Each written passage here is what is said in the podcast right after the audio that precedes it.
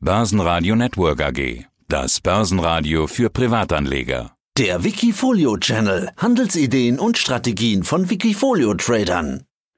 Christian Thiel, Single- und Paarberater und von meinem Hobby her Börsianer, Investor, sage ich am liebsten, mit dem Blog Großmutters Sparstrumpf und dem Wikifolio Global Champions. Ich schlag den Index, das ist mein Markenzeichen.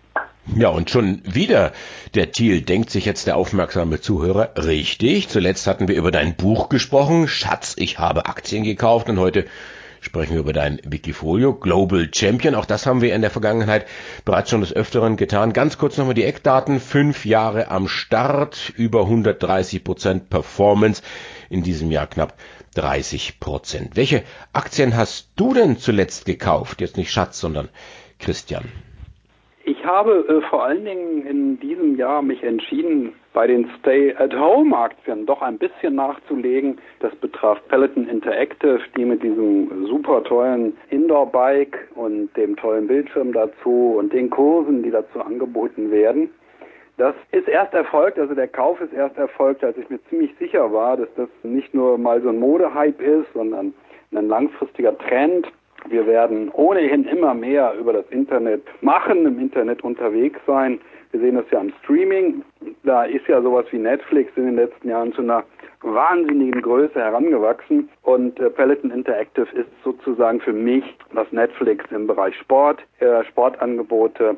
Durchaus ja auch interaktiv, also man kann sich da einloggen, man wird auch gesehen, jedenfalls, dass man da ist, wird gesehen von den Trainern und die reagieren auf einen ist jetzt nichts, was ich persönlich vorziehen würde, wenn ich mich auf so ein Bike setzen würde. Aber man muss halt klar sagen, es ist ein Megatrend. Sport ist ein Megatrend und Home Fitness ebenfalls. Ja, das war so einer der letzten Käufe und die Position ist ja auch relativ gut schon gelaufen. Da gibt's gar nichts wenn ich so deinen Activity Report mal anschaue, um im Bild zu bleiben, ich habe so den Eindruck, sehr aktiv bist du nicht. Also nicht so diese, diese zehn Trades am Tag, sondern äh, nein, irgendwie nein, zehn, nein. zehn Trades im Jahr habe ich so den Eindruck.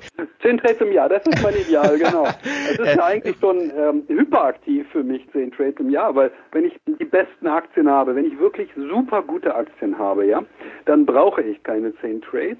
Wenn ich hier und da nachjustieren muss, okay, dann ist das äh, so. Also nachjustieren musste ich zum Teil bei den Schwergewichten, also die größte Aktie Apple, größte Position habe ich äh, zurecht weil die Aktie einfach zu viel Raum einnahm. Das sind ja auch Gründe, weshalb es zu Trades kommt. Das war der eine Grund. Der zweite Grund war, dass ich mich entschieden habe, dass die Hightech-Aktien, die ich ja integriert habe sozusagen in dieses Depot hier, in dieses Wiki, dass ich denen etwas mehr Raum geben will. Das hat dann dazu geführt, dass äh, LIM Research mit reingekommen ist als ein Unternehmen, das eben im Chip-Bereich unterwegs ist, also die Maschinen herstellt, auf denen Computerchips produziert werden. In der Krise, in der Corona-Krise sind auch noch Unternehmen dazugekommen, also Booking zum Beispiel, der große Tourismuskonzern der Zukunft, Booking.com. Na gut, der äh, Zeitpunkt war vielleicht nicht ganz optimal in dem Fall beim Kauf. Da bin ich dann aber auch gnädig und sage, na gut, jetzt ist sie billig, jetzt kaufe ich sie.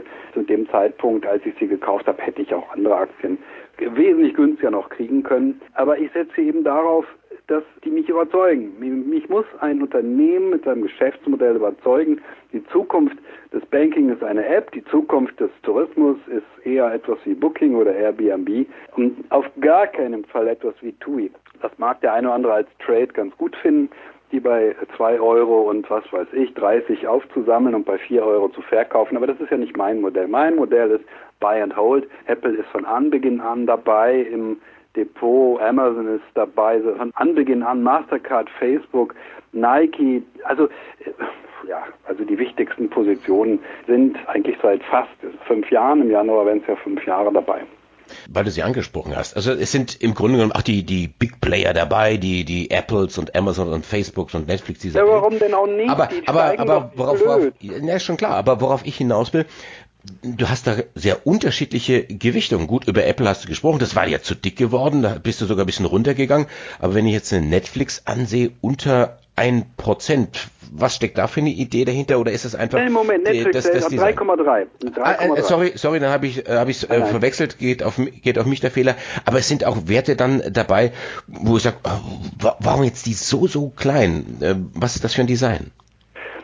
Fange jetzt mal mit Netflix an, weil das ist wirklich wichtig. Also ich habe Disney und die hat gerade 4%, weil sie so stark gestiegen ist. Neulich stand sie noch, war sie kleiner als Netflix. Netflix hat 3,3 stagniert gerade eine ganze Weile und wenn man dann eine Weile weiter schaut, dann stellt man fest, da ist auch CTS Event Team und wenn man alles zusammenrechnet, kommt man recht schnell darauf, ach hoch, das sind ja etwa 10% vom Depot.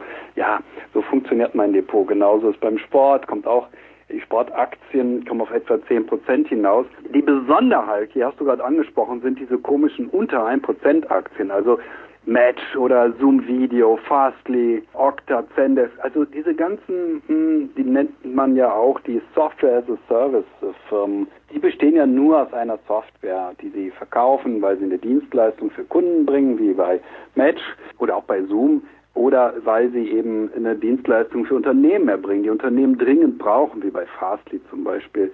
Das sind halt äh, Unternehmen, die habe ich als Korb gekauft. Äh, ein Korb heißt eben, ich kaufe ein Basket. Warum kaufe ich ein Basket? Naja, weil ich sage, das Basket, alles in allem, wird besser performen als der Rest des Depots und zieht das Depot nach oben. Und das Basket hatte ursprünglich im Mai 2019 habe ich es glaube aufgesetzt, mal um die 5% von diesem Depot machte das Basket aus zehn Aktien gekauft, macht natürlich 0,5 Prozent nur pro Aktie. Was ist passiert? Ein paar sind wie wahnsinnig gestiegen und liegen jetzt schon lange über 1 Prozent. CrowdStrike liegt bei 1,3, Appian 1,3, Twilio 1,1. Die sind auch hinausgewachsen. Daran sieht man, wie gut diese Entscheidung war, zu sagen, okay, die Zukunft, die Zukunft ist noch mehr Software.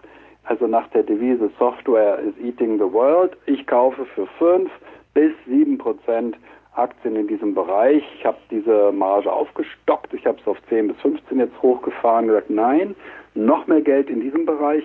Ähm, das wird kein Hightech-Wiki dadurch, sondern Hightech spielt jetzt eine gewisse Rolle, eben im Umfang 10, 15 Prozent. Das bleibt auch so. Aber es bleiben ja auch sehr konservative Werte weiter im Depot. Disney, Nike, Adidas, John Deere. Wer hat schon John Deere im Depot? Ich gucke da einmal wie viele das haben. Also bei Wikifolio sind das glaube ich 0,8 Prozent, die überhaupt nur mit solchen Aktien sich beschäftigen. Ich lege Wert darauf, relativ viele konservative Investments zu haben, so nenne ich die immer, Lind zum Beispiel. Gut, jetzt Weihnachten, jetzt Schokolade, also Lind steigt. Aber Lind steigt seit Jahren, ist seit Jahren ein Spitzenwert und repräsentiert bei mir halt den Bereich Nahrungsgenussmittel. Hm, ich überlege mir das sehr, sehr, sehr genau. Auch der Bereich Fastfood, ne, da haben wir Chipotle, Starbucks stehen jetzt sogar gerade äh, genau nebeneinander, weil sie äh, relativ nah von den Prozenten sind. Ich überlege mir das sehr, sehr, sehr genau. Was sind eigentlich die Megatrends? Ähm, dieses wenn. Ich, wenn, ich, wenn ich da mal so kurz einhaken darf, es sind ja auch immer nicht nur die Werte interessant, die im Depot sind, sondern für uns natürlich auch, warum sind welche nicht dabei? Warum ist zum Beispiel eine Google nicht dabei und eine Microsoft? Hm, also bei Google kann man das ganz klar sagen. Google läuft über die ganzen letzten Jahre deutlich schlechter als Werte wie Facebook oder Apple oder Amazon. Also bei den Fangaktien mit 2a war Google schon immer der schlechteste Wert und den habe ich dann eben rausgehauen und gesagt, nee, den brauche ich nicht. Microsoft ist natürlich eine lange Geschichte. Und da kann man auch klar sagen, den Turnaround von Microsoft, und das ist es ja so immer noch, ja. Wir sehen ja immer noch diesen Turnaround, diesen gigantischen Turnaround von Microsoft, die Aktie ist ja entsetzlich schlecht gelaufen seit ihren Hochs, die sie hatte. Ich glaube, im Jahr 2000 war dieses Wahnsinnshoch, das sie hatten. Und dann ist sie, wie viele Jahre? 15 Jahre seitwärts gelaufen. Das ist natürlich die Zeit, die mich geprägt hat. Und erst 2016 etwa sieht man, dass die Aktie wieder anzieht, dass das Unternehmen unter einem neuen CEO endlich, endlich wieder attraktiv wird. Diesen Wechsel, äh, den habe ich verpennt. Das muss man klar sagen, den habe ich nicht gesehen und nicht begriffen, in welchem Maße es, es gelingen würde, so ein Dickschiff wie Microsoft wieder zu einem technologisch wirklich relevanten äh, Konzern zu machen, der vorher in dem Sinne auch nicht war. Die haben da vor sich hingemacht mit ihrem Word und ja gut. Aber sie haben die Cloud verschlafen, sie haben äh, Mobile verschlafen, sie haben alles verschlafen unter ihrem CEO Ballmer. Und dann kam der neue und diese, diesen Wechsel, Ich habe ihn äh, sehr spät begriffen und habe dann gedacht, na gut. Da hast du dich so ein bisschen einlullen lassen, könnte man sagen. Ne? Was Microsoft naja, du, verschlafen hat, hast du dann auch verschlafen wenn du eine Aktie 16 Jahre dabei beobachtest, wie sie nur seitwärts läuft. Ja, Dornröschen hat 100 Jahre geschlafen und da kam der Prinz. Ja, der war bei Apple ist nur nach oben geschossen. Also meine, ist ja auch eine Frage der Aufmerksamkeit. Meine Aufmerksamkeit lag immer bei Apple und bei den Wahnsinnsaussichten von Apple. Beide haben jetzt im Übrigen einige interessante Gemeinsamkeiten. Apple wie Microsoft sind in der Krise zu etwas geworden, das man sich gar nicht vorstellen konnte vorher. Sie sind zu den absoluten sicheren Häfen geworden. Das Geld, das einen ganz, ganz sicheren Hafen sucht, geht zu Microsoft und geht zu Apple. Das ist faszinierend zu beobachten. Man sieht es ja auch an den Kurs-Gewinn-Verhältnissen, die eben bei beiden Aktien zwischen 30 und 40 hin und her pendeln im Moment. Also exorbitant hoch im Grunde, ja. Aber das ist eben der Bereich, wo Aktien stehen, die als sehr sicher gelten und gleichzeitig auch eine ganz, ganz hohe Profitabilität haben. Und beide haben eben auch sehr viel Cash, um in der Krise zu handeln. Das äh, verbindet die beiden. Was äh, klar ist, ist, Apple ist in meinen Augen jedenfalls nach wie vor das agilere Unternehmen, das nicht nur die Apple Watch in den letzten Jahren in die Welt gesetzt hat und diese AirPods, die sind auch mit anderen Produkten werden sie uns noch überraschen. Die Glasses, Datenbrille, wird vermutlich bald kommen. Sie werden wahrscheinlich auch im Bereich äh, Apple Car aktiv werden. Also da kommt noch eine Menge und Apple ist noch lange nicht am Ende. Ich beschäftige mich lieber mit Apple als mit Microsoft. Ich fand Microsoft ja, ich merke schon. immer ein grauenvolles Unternehmen. Aber Idee, das ist ja auch, äh, Christian, ist ja auch ganz, ganz interessant, wie du so mit den Wettbewerbern immer äh, umgehst. Du, du schaust dir dir beide an und wenn sie für dich okay sind, dann sind auch Wettbewerbaktien im Depot. Adidas, Under Armour, Nike oder auf der Entertainment-Seite Netflix und äh, Walt Disney hattest du angesprochen. Ist dir das äh, völlig wurscht, auch wenn die Wettbewerber sind? Oder ist das vielleicht sogar ein positiver Aspekt in deinen Augen? Ja, also nun muss man sagen, Disney verdient äh, sozusagen nicht einen Cent mit Streaming im Gegensatz zu Netflix. Die verdienen zwar auch nicht wirklich, sondern buttern immer noch Geld rein in, in Ausweitung ihres Geschäfts. Aber die beiden sind dabei, die absoluten Größen im Bereich Streaming zu werden. Das war ja erkennbar, als Disney sich in Bewegung gesetzt hat. Disney ist schon immer ein Powerhouse im Bereich Entertainment, egal ob man jetzt die Parks nimmt, das sieht man ja aus europäischer Sicht gar nicht so, aber Disney verdient ja mit den Parks viel, viel mehr Geld als mit vielen anderen Bereichen. Das ist ja. Aber zurzeit halt ähm, nicht, ne? Ja, zurzeit halt nicht, ja, natürlich. Aber der Markt hat schnell begriffen, dass das vorübergeht dass Disney ganz klar den Weg gehen wird, seine eigenen Inhalte direkt an den Konsumenten, direct to consumer, wie die Amerikaner dann sagen. Also das ist ja der Megatrend auch. Nike hat das ganz genauso. Verkauf direkt an deine Konsumenten, mach eine Kundenbindung, finde genau heraus, was sie erfreut, ja, was sie lieben, was sie mögen, verkauf direkt, mach höhere Gewinne. Dieses direkt an Konsumenten verkaufen, äh, das wird auch Disney machen, ja mit dem äh, Streaming-Angebot, das sie ausbauen und mit dem sie so erfolgreich sind. Ja, warum soll ich nicht Konkurrenten auch drin haben?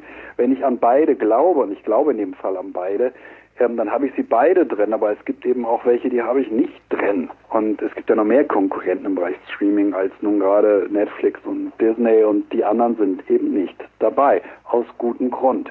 Also für mich ist das, was, was Netflix macht, ist im Grunde, wenn man das mal früher überträgt, hört sich noch ein Kind vor und saß da vorm Fernseher und wartete, dass das Programm endlich begann. Da gab es das erste und das zweite Programm. Mehr gab es ja nicht. So. Und so ungefähr ist das jetzt weltweit mit Netflix und Disney. Das wird das erste und das zweite Programm. Die, die großen Programme, und da gibt es noch ein paar kleinere Spieler, die nicht ganz so relevant sind wie Apple und und und. Aber die beiden werden die Mega-Player werden, das ist absehbar und darauf setze ich mein Geld gerne, ja.